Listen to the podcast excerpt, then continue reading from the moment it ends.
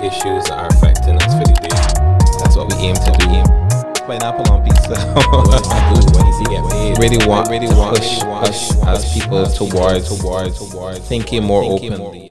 Hello, guys. You know, welcome back to the show. Um, this is Hot Takes with your host Luke Lascari, and today, today I have a guest with me in studio. You know, um, political scientist. What would they call eh, you? I'm a political scientist. What, what would they I'm call a, you? I'm Political, a political analyst. analyst. Yeah, you can go. do that. I can analyze anything for you, but politics just happens to be one of them. Moderator. What else have I seen you in? You know, Blogging, I'm a blogging, blogger, debate write host, writer. There we go. there. So all that kind of stuff. That's true. You wrote for me. So yes, all of these massive set of titles. You know, I want to welcome Corey Sanford to the show. I made it. I made it. You know, I thought of you just yesterday And how so? because I was listening to the radio and they was talking about that law that the pa- passed in France to protect child social influencers. Oh, really? So Oh, yeah, missed so I thought of you, you know, child social influencer. I like to think of you that way. Not that you need protection, just right, child just social child social influencer. influencer. Okay, I got you. I got you. I got you. No, that I got that phrase in mind. That's how I always think of you. Like how you gonna pollute the minds of my listeners, you know?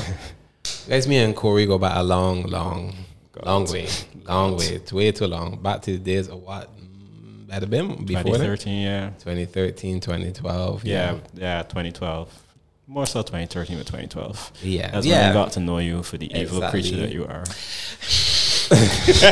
the people don't know, but I you know. know, let's get this show on the road. Um, uh, today we want to talk about a myriad of issues, but more so it was mainly like Toni Moore and her entry into the political fray, so to speak. Um, Free. Trishy hat in the ring. yeah, exactly. Trishy hat in the ring in St. George North, right? You correct. Yes, and for the BLP, Moore was originally a senator.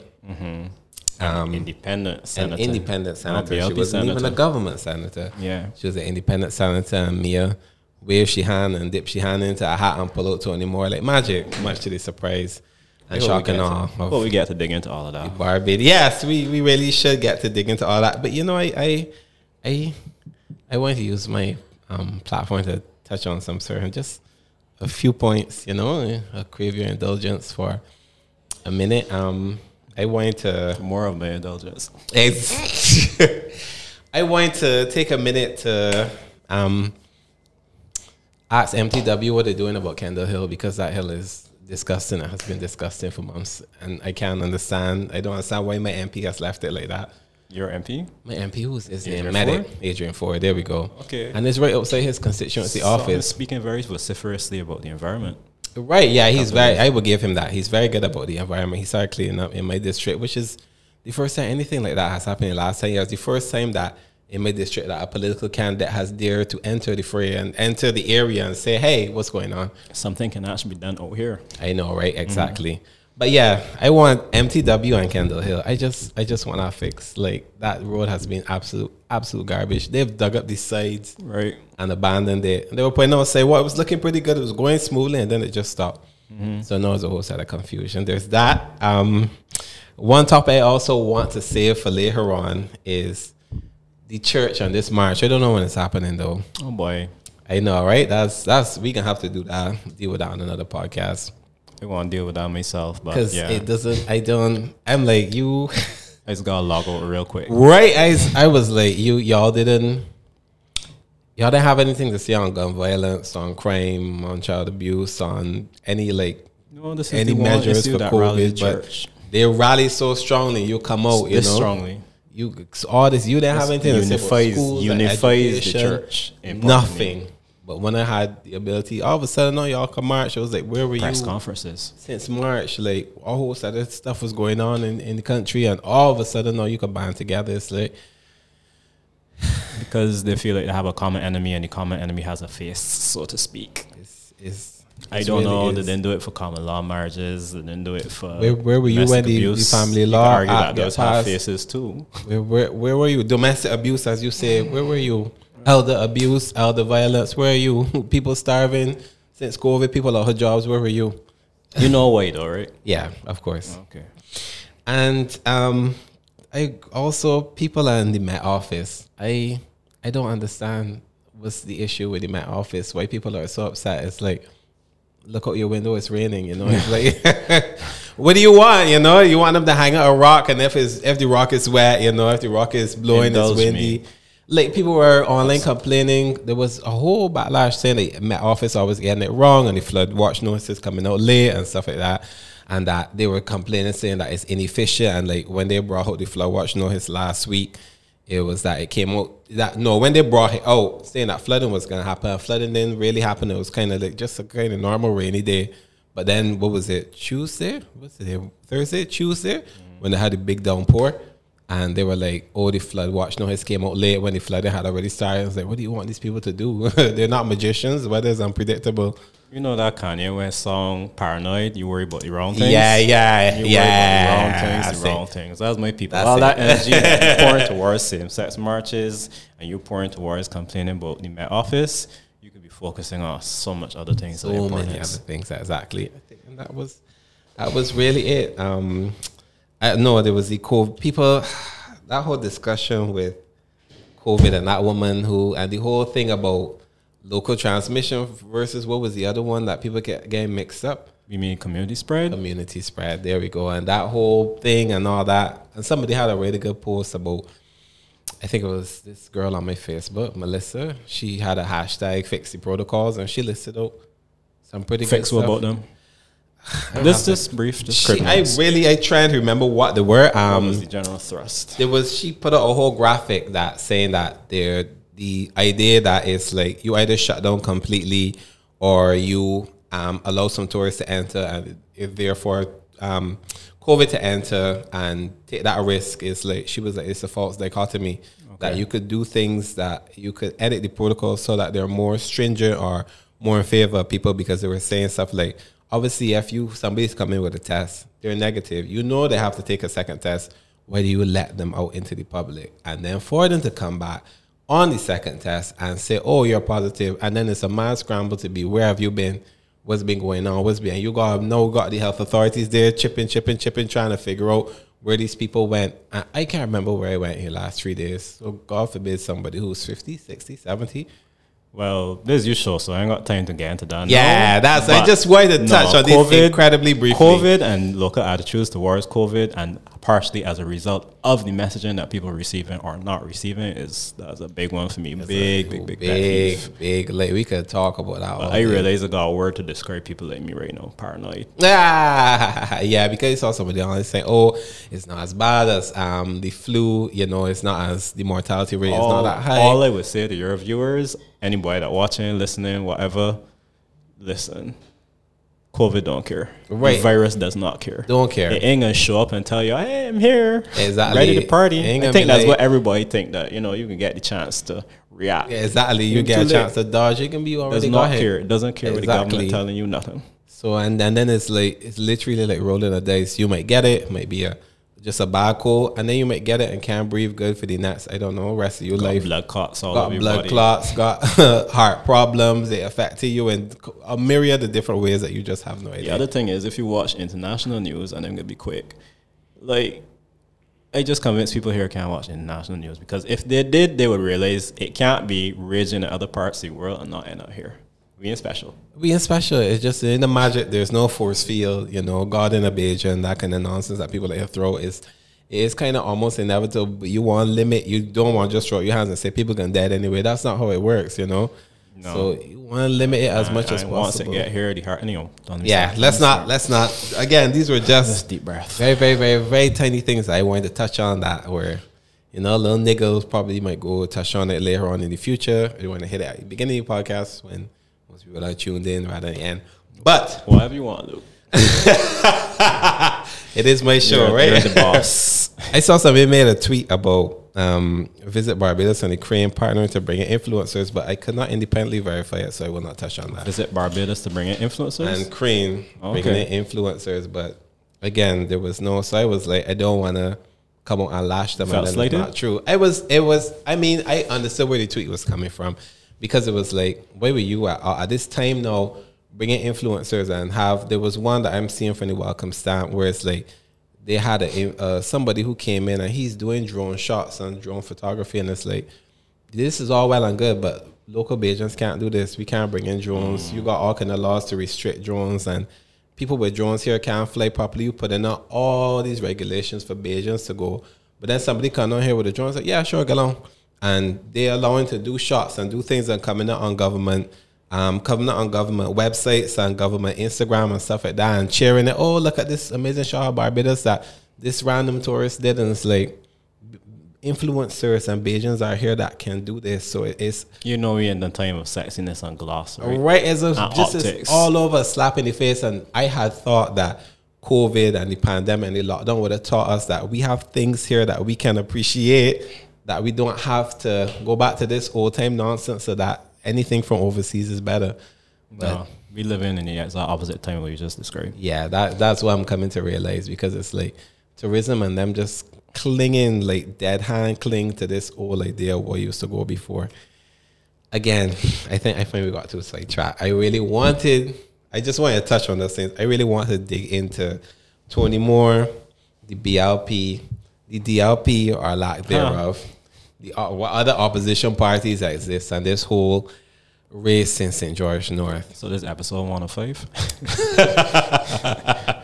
Anyway, okay.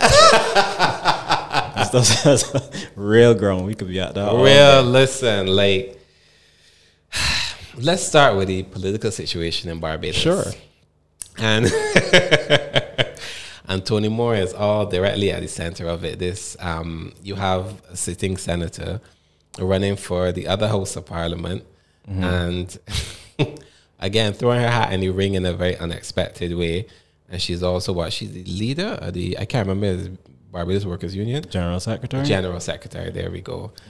So I, I have always found that anytime that you join labor and political parties, again, it has been done in the past, but when you always join it, it's always uh, it ends up always working out not for labor, always works out for the benefit of the political party because you've effectively stymied, you've uh, crushed a, a possible opposition because Labour could shut down the country at any time. Granted, they don't want to as a measure of last resort, but you know, they. I find that it's just.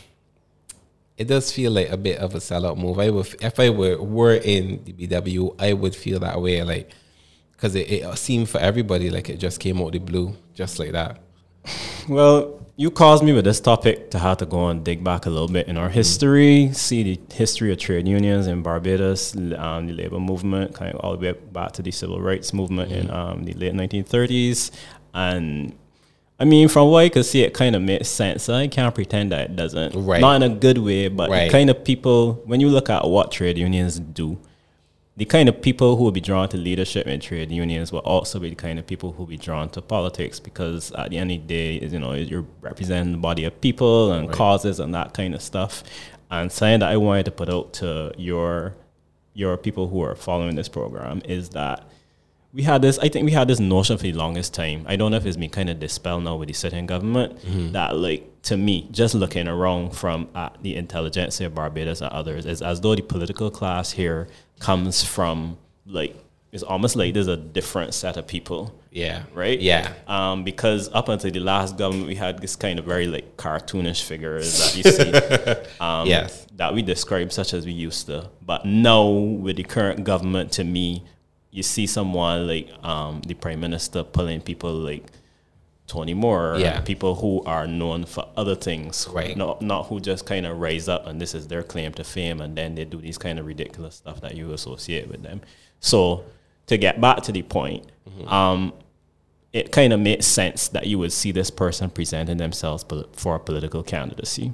Having said that, though, I just wanted to compare her a little bit. I won't pretend to know the history all the way back in the 50s and 60s well enough to, to say these are things that went before.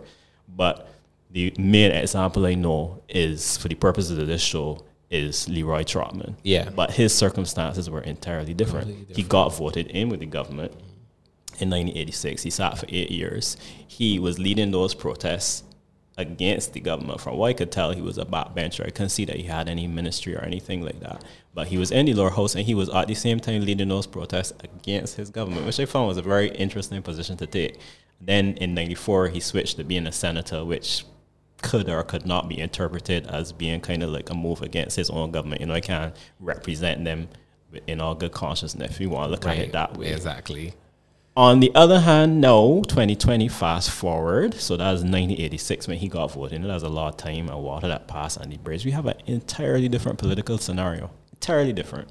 So the optics of it, the optics of it, you can't say that is wrong. You can't say it hasn't been done before. But we got a one party government. I'm not counting Sorry, I can't count the opposition. I'm not doing that. Sorry, we could get into that if you want, but I'm not Yeah, we the could- opposition. we could Twenty nine to one, to, but I yeah. call it one party. Fine, and then you have an independent senator, so mm-hmm. someone who already has this post being pulled into the government. And I saw Verla De Peiza. I don't often agree with what she has to say, but I saw her say that it makes a mockery of our political system. I don't have the exact. I had to quote on my phone, but I didn't bother to read it. But I gotta agree with her. Yeah, and that that's, much. that's the same way that I felt reading what she said because it was like I gotta agree with you there because it looks ridiculous. And then she had also called for Toni Moore to step down from being a senator. Um, obviously, if you're going, I mean, she will have to anyway. She got have to by nomination. They did that pass it. I miss that. No, She- I don't think it right, passed. I that's the can't remember the date, but it's coming. Right. She will have to anyway because you can't. It can't be both, you know. So I agree with you. I did agree with her when I saw that statement. So you and I were talking offline about the independent senators Mm-hmm. and what they have and have not done since um, since they've been appointed. Really, any comment on that? Because to me, there's context to this happening. This is why don't want Yeah. to be lost on people. I mean, it's happening now, and as I told you. I think people could kind of shrug it off. We might. It's kind of like a folder on your computer that people on your Windows that you have open that you can come back to and Yeah. reference at some point in time. But I don't feel. I don't feel people are outraged by it. no, right. Even if they, feel didn't- I don't really like it, really and I get know the it, God right. said the people in Barbados that do not like this one party thing. I don't feel people are outraged by it. But like these independent senators, what's the context for Toni Moore going from that to this?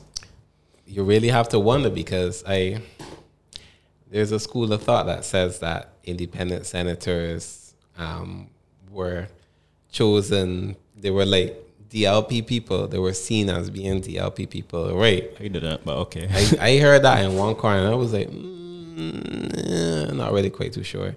Um, but I found it strange then that she, you know, she would that again that she was an independent senator and not a government senator, and that she would be chosen. It seemed, I don't know, it. it, it I, I didn't know Mia's reach extended that far. It seemed I think Mia's, Mia's reach is, you know, it's immeasurable. Yeah, I truly, at this point, there are any because it's limits like- as far as this country goes.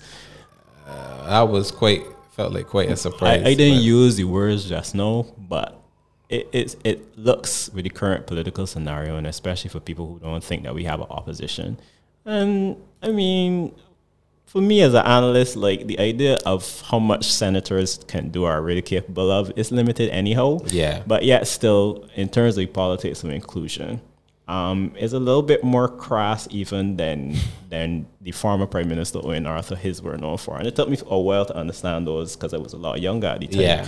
I had a lot less um, experience under my belt. But this one start early and it kind of really reached across the aisle. I don't entirely understand the circumstances by which, um, through which Toni Moore was identified as this, as this candidate. It was a very closed door back room kind of situation and it was announced to the public this would be the case. She always appeared to be the prime minister's pick for the post, which I think is the most important consideration after all is said and done.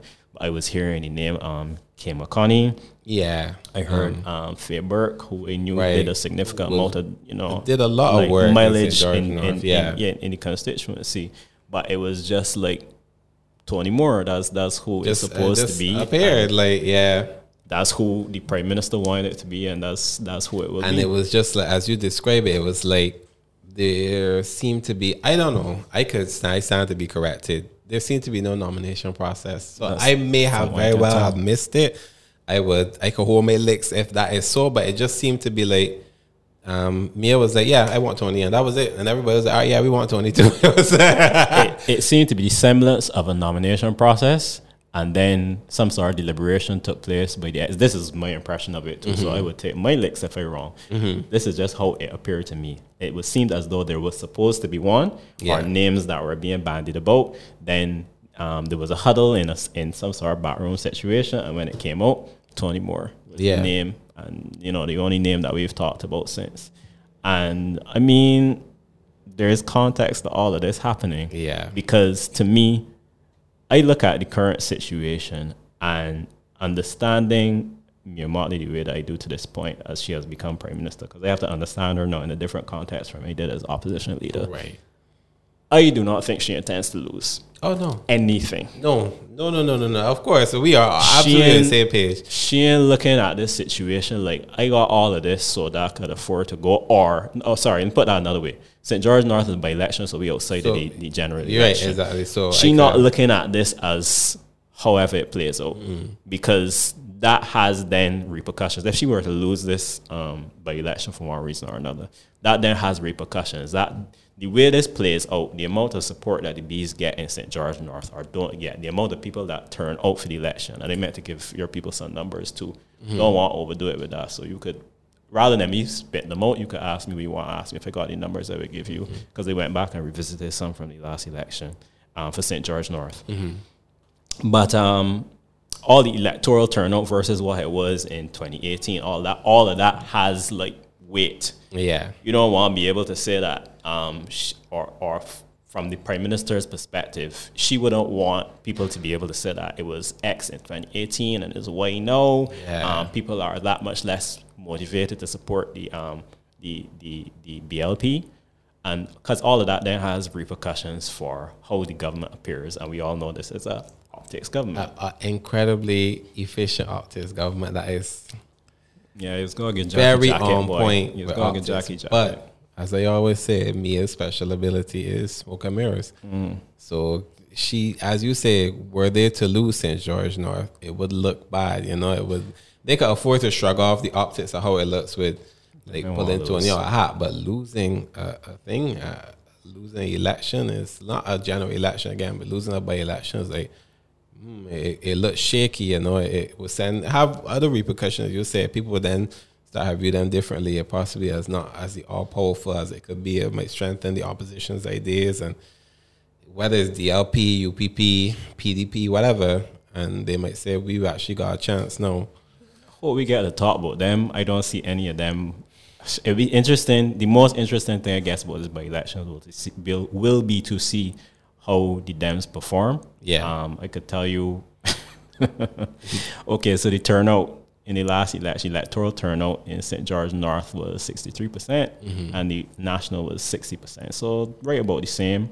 Can't really call that any higher because it's just marginally Right, different. marginally, yeah. Um, the BLP candidate at the time, Gline Clarke, got like eighty percent of the support. Eighty. Yeah. but yeah, he was. That was. A, they said it was a stronghold. Right, so it's, it stayed with the bees all the way through those years Yeah. that the Dems had the government. years, right? Yeah, Right, from the time he went in, he never lost. He never came out with the swing or anything like that.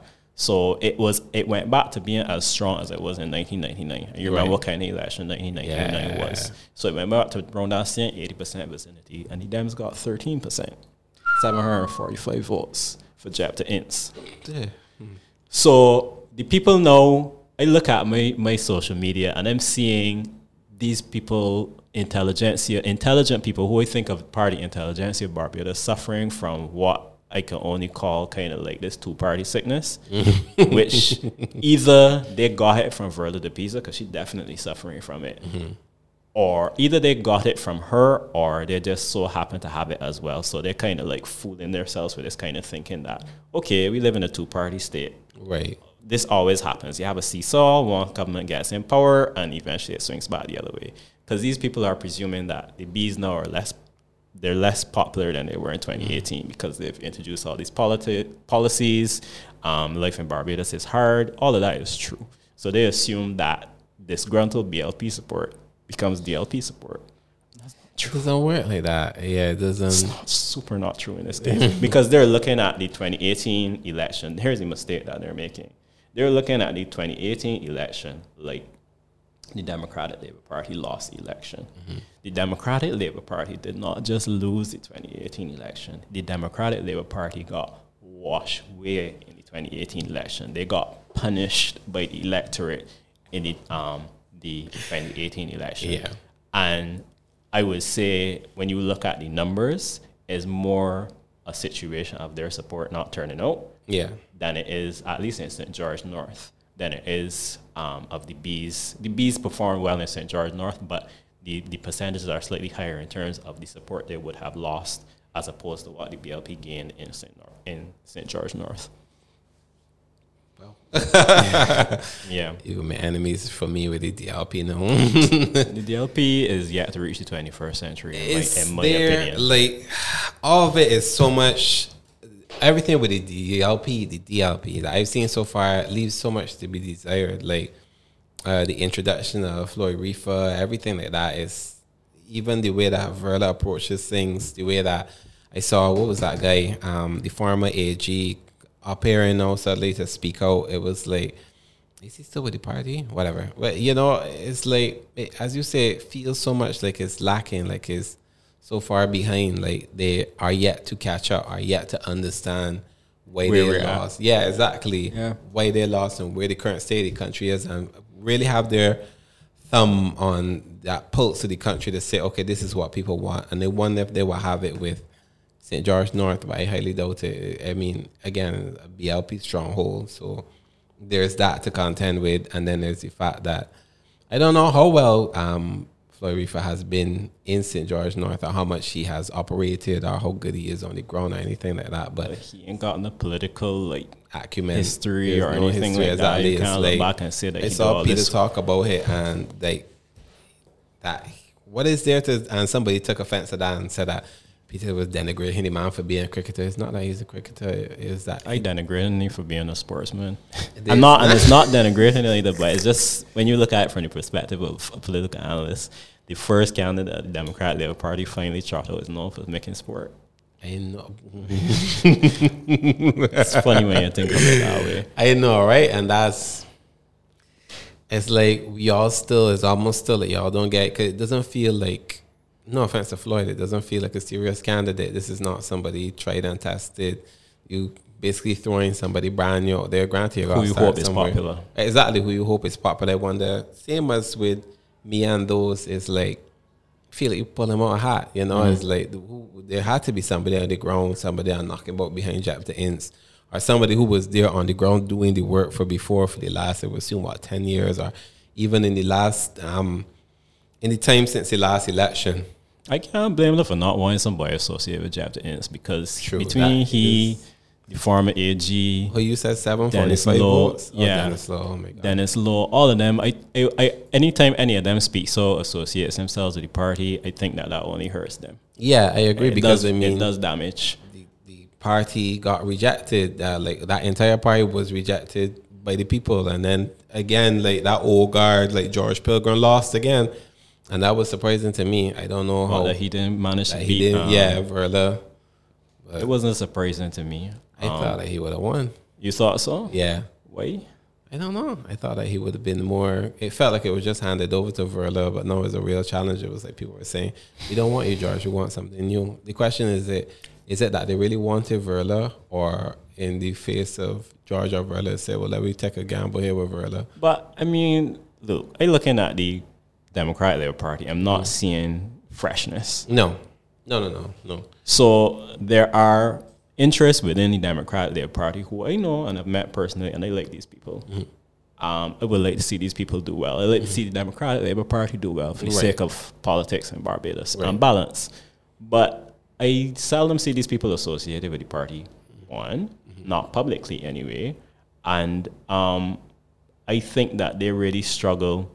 I, I've been hearing calls for Verla De Peiza to identify her candidate team for the longest while.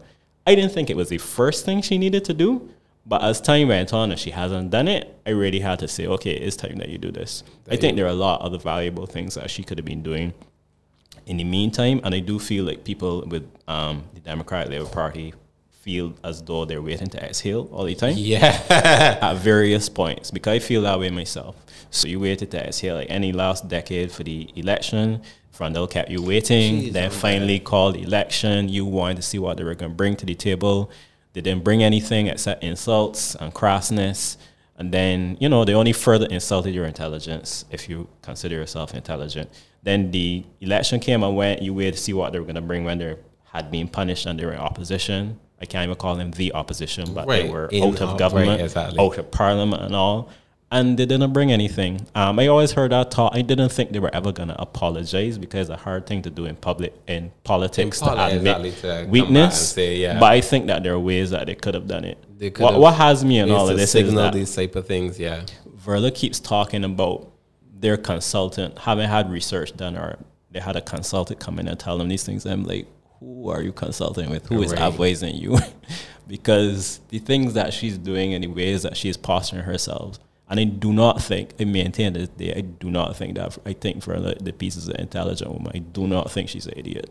However, when I see the way she has not been posturing, and this to get back to the waiting to exhale point, like you're not doing anything. It's like you're waiting for. They're not showing any vision. You're not showing any direction. You're just No, playing just- the game of the government is uh, gonna mess up, and when And it we messes up, to- we're gonna be here. we here to you know complain. And that's why it always seems like from her, it's like you constantly complain about something. Whenever I see Verla in the news, it's like the government didn't do this right, they didn't do that right, they got this wrong, they did this wrong. It's like. But you're not offering any solutions. You're not saying Nobody this wants to hear it what- from you. Exactly. I don't want to hear it from you.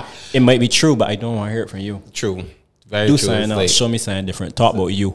Do exactly Listening. Exactly. you know, we're Waiting but yeah. is there's nothing. They, they they offer nothing, as you say. There's always something in relation to government, but nothing in relation to the DLP. Like any out, as you say, any brand new man. You don't know what is what is what is like question? What does the Democratic Labour Party stand for? 2020.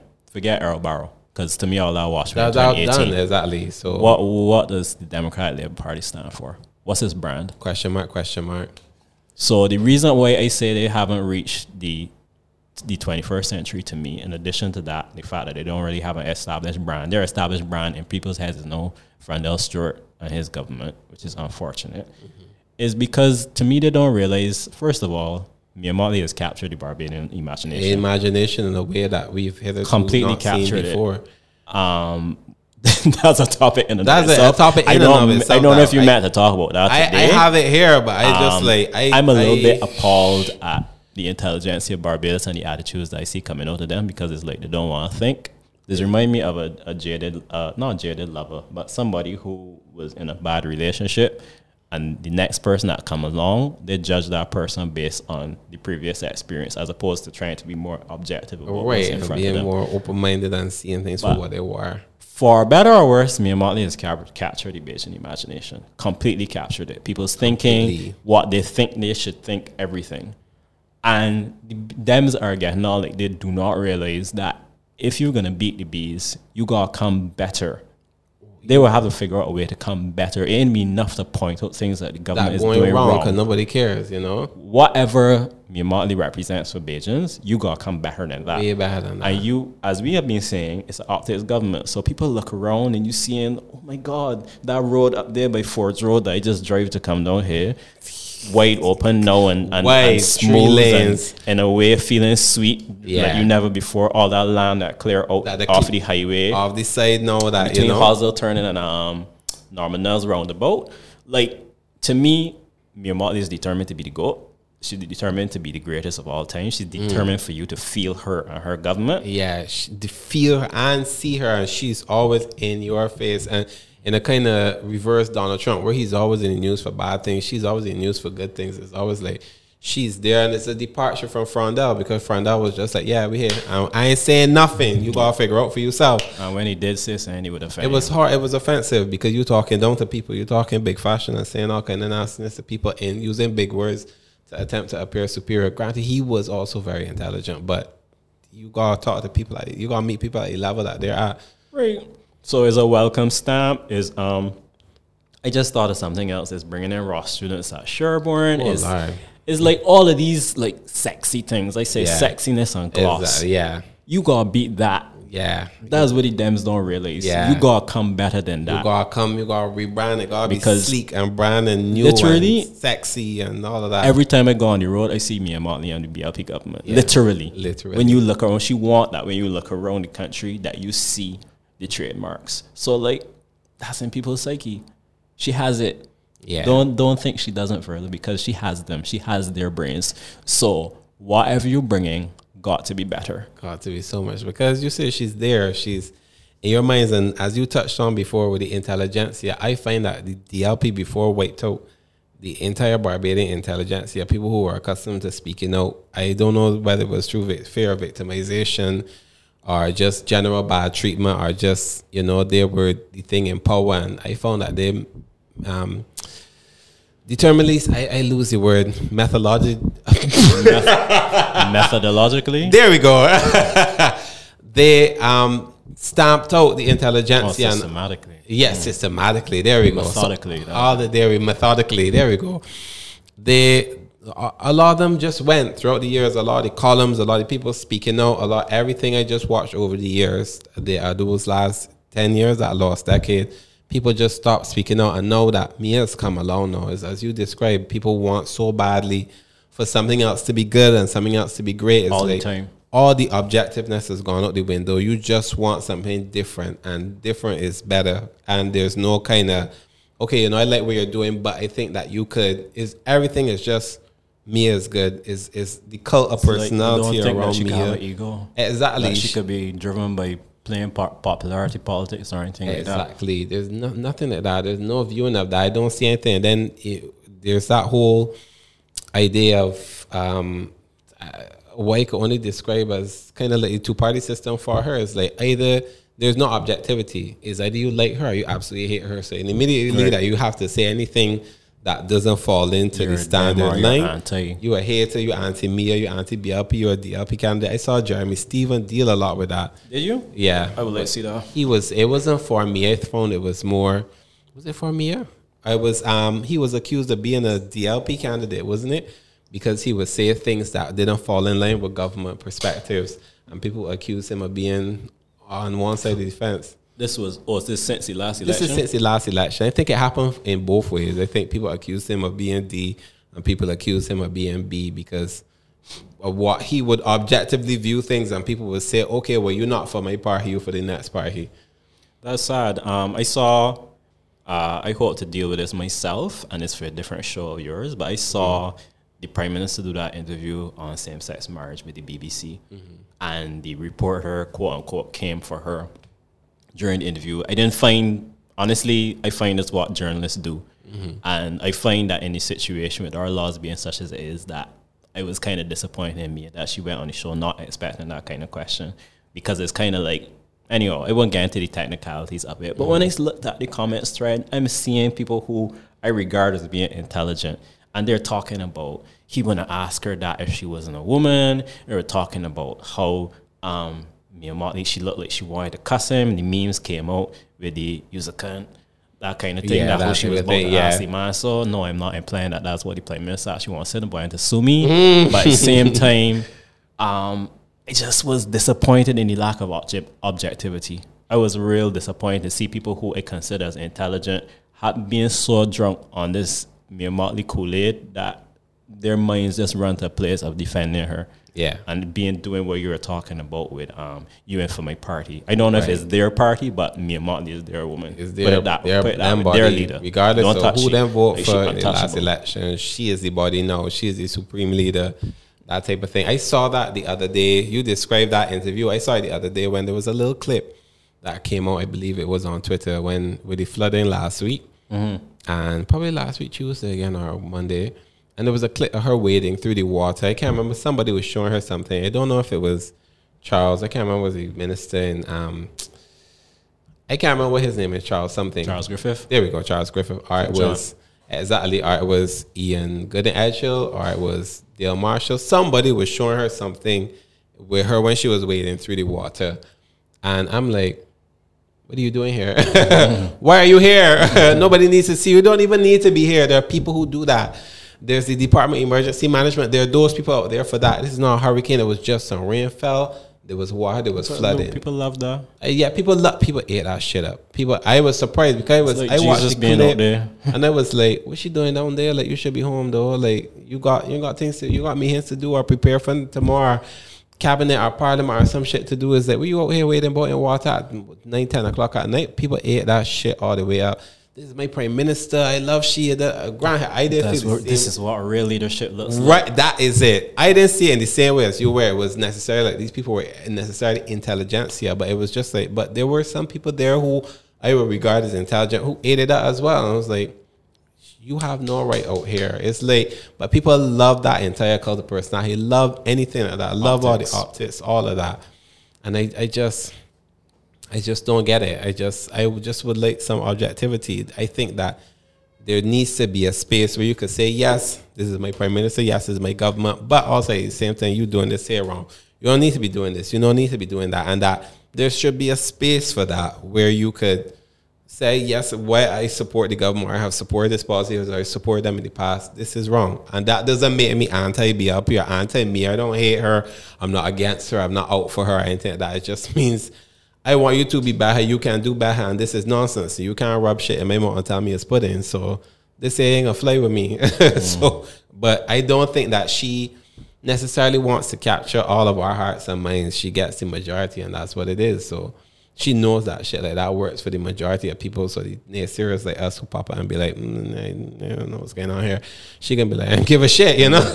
She doesn't have to. I got my base, you know. Yeah, so I wanted to touch back on a couple of points, Mm-hmm. just make them a little stronger that we, we passed over before, and the two points are tied together. The one is that she don't intend to lose, Oh no, uh, and I wanted to make the point that if you look at the cabinet reshuffle back in July, and where she put the same Charles Griffith in St. John in the ministry Mm-hmm. in the Ministry of um, Water and Water Resources. Right, exactly. So that to me sent a message that this person be in a position to fix them problems that the, you know, Right, exactly. You from out problems there, that exactly. You understand, yeah. Right, prior to the election, because what we about two years old Mm-hmm. two and a half years out of being due, because she can call that early. Why wouldn't she? Why wouldn't she? Um, so that's a good example of an that's a constituency that would be enriched. That is the constituency that would be enriched, and she making sure that she set up now a situation where she doing everything that she can to shore up that constituency because she do, does not intend to lose St. John, and I think that soon enough, another example of a constituency that is within reach, I think is actually the most marginal, if I could call it that, because they still got real ground to cover. But um, St. Michael Northwest. wow. Right. I think that so. soon enough she will do what she has to do there, and she will address the the the fact that that is now within reach, and you will see a different approach to that before Who's election. St. Michael Northwest? Who in it, Yeah. Neil Rowe. Oh wow. Right, and you know he Yeah. hasn't got anything. He Yeah. hasn't really got to. He hasn't distinguished himself or been in a position to distinguish himself. So, um, I believe between St. John, St. Michael Northwest, St. Philip North, which is Sonia Browne, who hasn't got anything either. Uh, it was very interesting, by the way. If if people really want to be able to like dig into this government a little bit, it was very interesting to listen to her budget presentation um, in 2019 last year. Yeah, that would have been last year. She she when you talk about this government and their optics and their approach to the optics, I sidetracking slightly, but I can bring it back mm. in. when you talk about this government and their approach to optics, mm. that was like one of the best examples I've ever seen of one team singing from the same hymn sheet. Except for her, and it was told Ralph Thorne. I didn't get to see his presentation. But he's But- also without ministry, right? He deals with yeah, he's, though, he's, right. he's without a ministry. But the two of them stood out. She stood out for me for sure. I saw hers as sounding completely different from everything else that was coming out. Anyway, so the main, the first point was the the fact that she doesn't intend to lose. The mm-hmm. second point that I wanted to make a little stronger was this politics of inclusion because you have a one party state and beyond having a one party state it's like we got one supreme leader mm. which is what to me makes the party appear stronger than it actually yeah, is then it actually is because she is so she's everywhere. She's you know she even exists inside your head. What is it, George Orwell? Start showing up in my dreams Yeah, like exactly. TV can soon project out into you. You know, she can soon be. They can soon set up big screens everywhere, and she can be appearing. She can be forever the face of the party. Fifty years, it can still be Mia Mottley, and that's because that is who lives. You know, she embodies the party now. But what I find that does, in addition to everything that you say, is it creates this situation now where the BLP is the picture of success. Yeah, So if ever you had an interest, you were somebody who had an interest in being in politics, mm-hmm. you might already be in a position of leadership, but you want to take that a step further. You always had some political am- ambitions hideaway, or maybe not so hideaway. Now is the time to run to the table To- to and, and get involved with the the BLP. BLP. And there really is only one option because the Democratic Party to me is not going to be an option for at least the next 10 years. Not in the next ten years at that all. people like, want a so because you know people like to associate themselves with success. success. Who wants to join? The, unless you want back an underdog, and then even so, there are other underdogs to consider other than um, the Democratic Labor, Labor Party. You got UPP, you got solution, you got solutions, you got PD, no PDP. I know, right? That, that, They're not. but there's the um, illusion of options. You know, there's the illusion of choice. You know, there are other things. If you want to back an underdog, No, if you there's no necessarily illusion of choice. Didn't want to, um, you know, if you had that kind of thing for you, if you didn't necessarily want I, I, I never wanted to be accused of crying down um, smaller parties. Mm-hmm. I, I love the idea of democracy. I love the Right. idea of choice. But Right, yep, same as the let's be realistic. None of those. I saw Tennyson Joseph say it best in one of his columns, and this was before the last election. That none of them captured any political economy. There is no groundswell of. It's not to say that something major happened within the development of Barbados, and they they came in on that wave supporting Right. that particular issue. I don't essentially really know what they stand for. Nobody really knows what they would do in government. Right. I don't think they've captured people's imaginations. what- So any ideas. I think that, new, and I, and, I, and, I, and and it will be interesting to watch. It, will it be interesting though? All right, it worth the next day read the St. George North and what they do or don't do in that by election because that's going to tell you okay the situation changed since 2018. Right, I don't think it has. I think that all of the numbers coming out I think um, Floyd Reifer will do a little bit better than Democrat Labour Party candidate did there in 2018, Mm-hmm. and then and and he will do a little bit better than Democratic Labour Party candidates did in general election. Because you remember most of them boxes was like anemic, like double digit numbers, Anemic. right? I think he will But do yeah. a little better than that. Yeah, And definitely, I think she will not get the BLP support turnout that Gline Clarke got. She will get less no, percentage less support. percentage. Yeah, Uh, and the turnout, I think, would be lower in the constituency because of that. But I don't see her losing. yeah. I don't see them losing either. And I think that the smaller parties, I think all of them are going to be there for sure. Yeah, just for Pull sure. a few like, votes here or there, but not even enough to make it interesting. especially Grenville. Grenville, you spend the last how many other weeks amongst quarreling about Nelson statue, supporting it, supporting where it should remain. that about?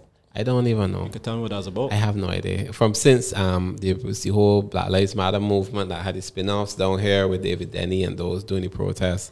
And then it morphed into the one where Alex Downs did his protest about um, Nelson statue being up and stuff like that. From since around that time, that was like June, July.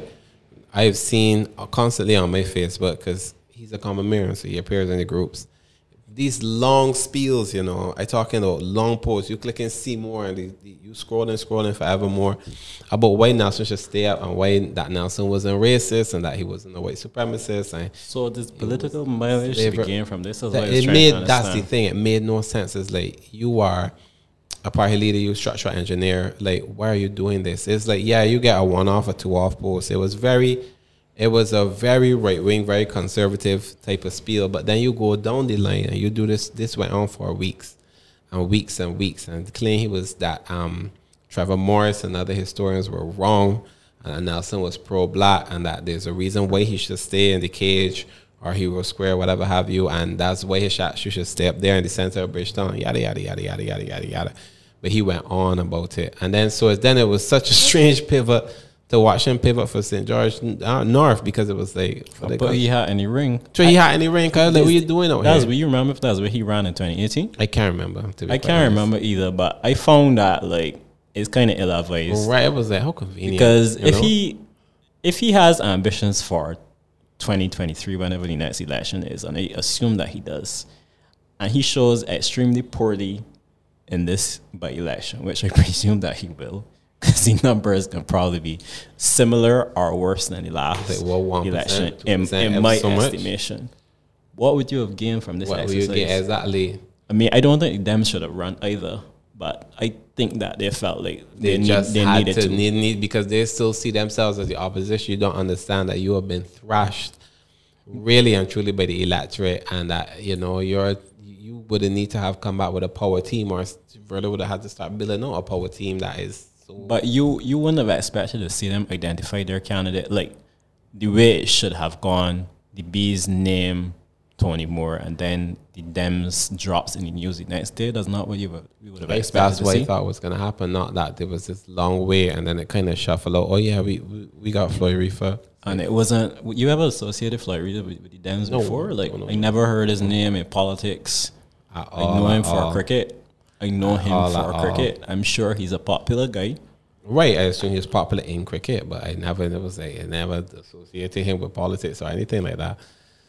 But I don't know. I, I, I, find the whole thing strange, very strange, the entire affair. I wait him to uh, including the government. yeah, I wait him really to see how Toni Moore operates. I wait him to see.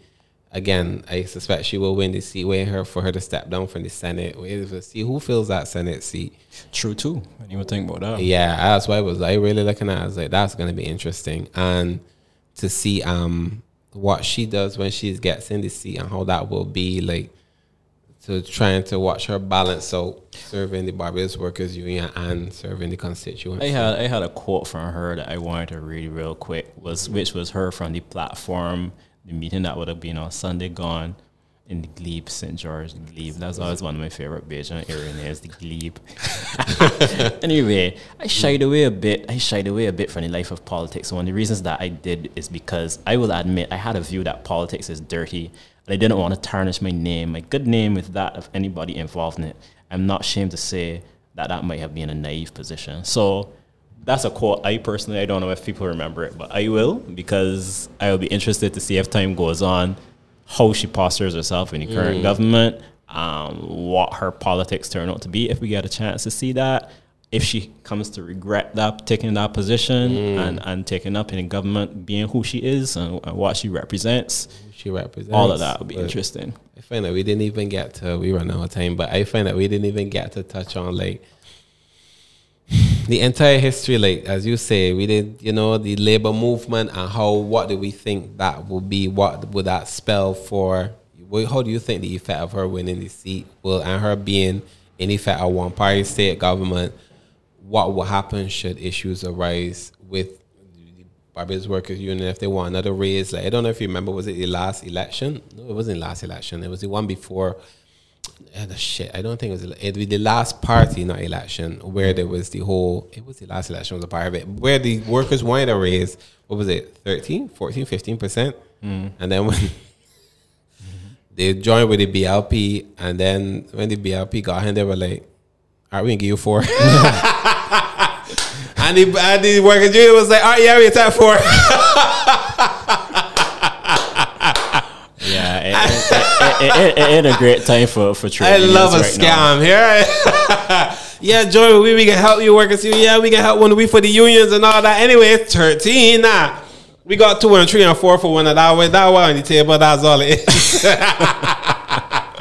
I guess it's starting to be corrected. Eh, I can't remember what the numbers are, but I I do remember it being like that. And it was like when I always getting shaft, when they get shaft back with Freundel and them. Who's the guy? Was it Leroy Trotman who was with Freundel? She wasn't a part of his government. But he Or was it the guy BLP, Dennis so- De Peiza? I can't remember which one it was. Because he's CTUSAB, I think. Right. So he was the head of one of the biggest workers' unions Mm-hmm. and one of the biggest trade unions. And when it was, when people I remember, I think people were looking to him to call a general strike because the government was doing nonsense. I'm sure it's that the Dennis De Peiza guy. But Looking going. to him, looking to him to call a strike, waiting. People thought the strike was coming the next day. The the country was on like knife edge. knife edge, you know, toothpick edge. The, the right there, people waiting, and he sat back and wait because he was a he was in bed with the government somewhere. I can't remember where it was, but he was either he was a DLP supporter sign. He sat, and I remember feeling that the trade union had lost that fight, Right. really and truly, because you had that. You had your emergency button, you red button, general strike, shut down the country. You one button to press, Right. the biggest button because it will have immediate ramification. You will always get what you want because you could shut down the country. And then it's just like he just sat back. It was like you ever see that meme with Shakira about to press the button to turn around the chair, and then she's like, and, and dodge the button. Felt like that. That was off of that show. I can't remember when press the button on the show and choose the singer. But yeah, but it felt like that, and that's how I always feel about. You felt it lost that fight. It felt like it lost the teeth. Yeah, the lost. that- That's all that in in that lost decade. They lost their teeth. They lost their fight. They lost their edge. There was an article that somebody wrote. I can't remember the lady's name. Um, from the. She, I think she's from No, that organization okay. of women. Marsha Hinds-Layne I or something like so. Yeah. Uh-huh. Um. Again, once again, my concept where I sound to be corrected if it's her. But there, she wrote an article about this whole thing with Toni Moore and um, question. She questioned at the end of it um, the kind of like the validity of the trade union movement, if it has any real say in today's world, if it has you know, Questioning it too. yeah, she- when I hadn't questioned it, but when I read that article, it gave it really did give me pause to think about the entire movement, trade union movement. She was like, the way that it has come together with government, the way that the world has evolved, there's, there's still a necessity for it. So it was and globalization. I think she touched on as well. I was like, this is a very good point. I do have to go back and read it over. Cause I remember at the end being like, wow, wow, wow, wow. I think it was in Barbados today, but yeah. It's just it just seemed like opportunism. It seemed like animal farm. Mm. It seemed like the the few instead of the many. I don't Yeah. know. It is. I think she also touched on a point you made that um, politics like this attracts personalities. So that's something you said at the beginning where Toni Moore, it was more about her as a person, the personality, rather than you necessarily striking out because you want to do something for your movement or something like that. These, Right. This type of politics benefits these type of people and it ends up being good for this person or people pick out these people like Owen Arthur's politics of inclusion. He picked mm-hmm. out people for what they could do and brought them together. So then it was really just about the people and not necessarily about the things attached, the organizations attached to them and what they were supposed to be to be there better for, you know, mm-hmm. and that the people being advanced or for whatever their interest, personal interest being advanced, but not necessarily the organizations benefiting. Mm-hmm. Yeah, it was an article I need to go back and read over, but I remember thinking she's making some points. That's how I feel about.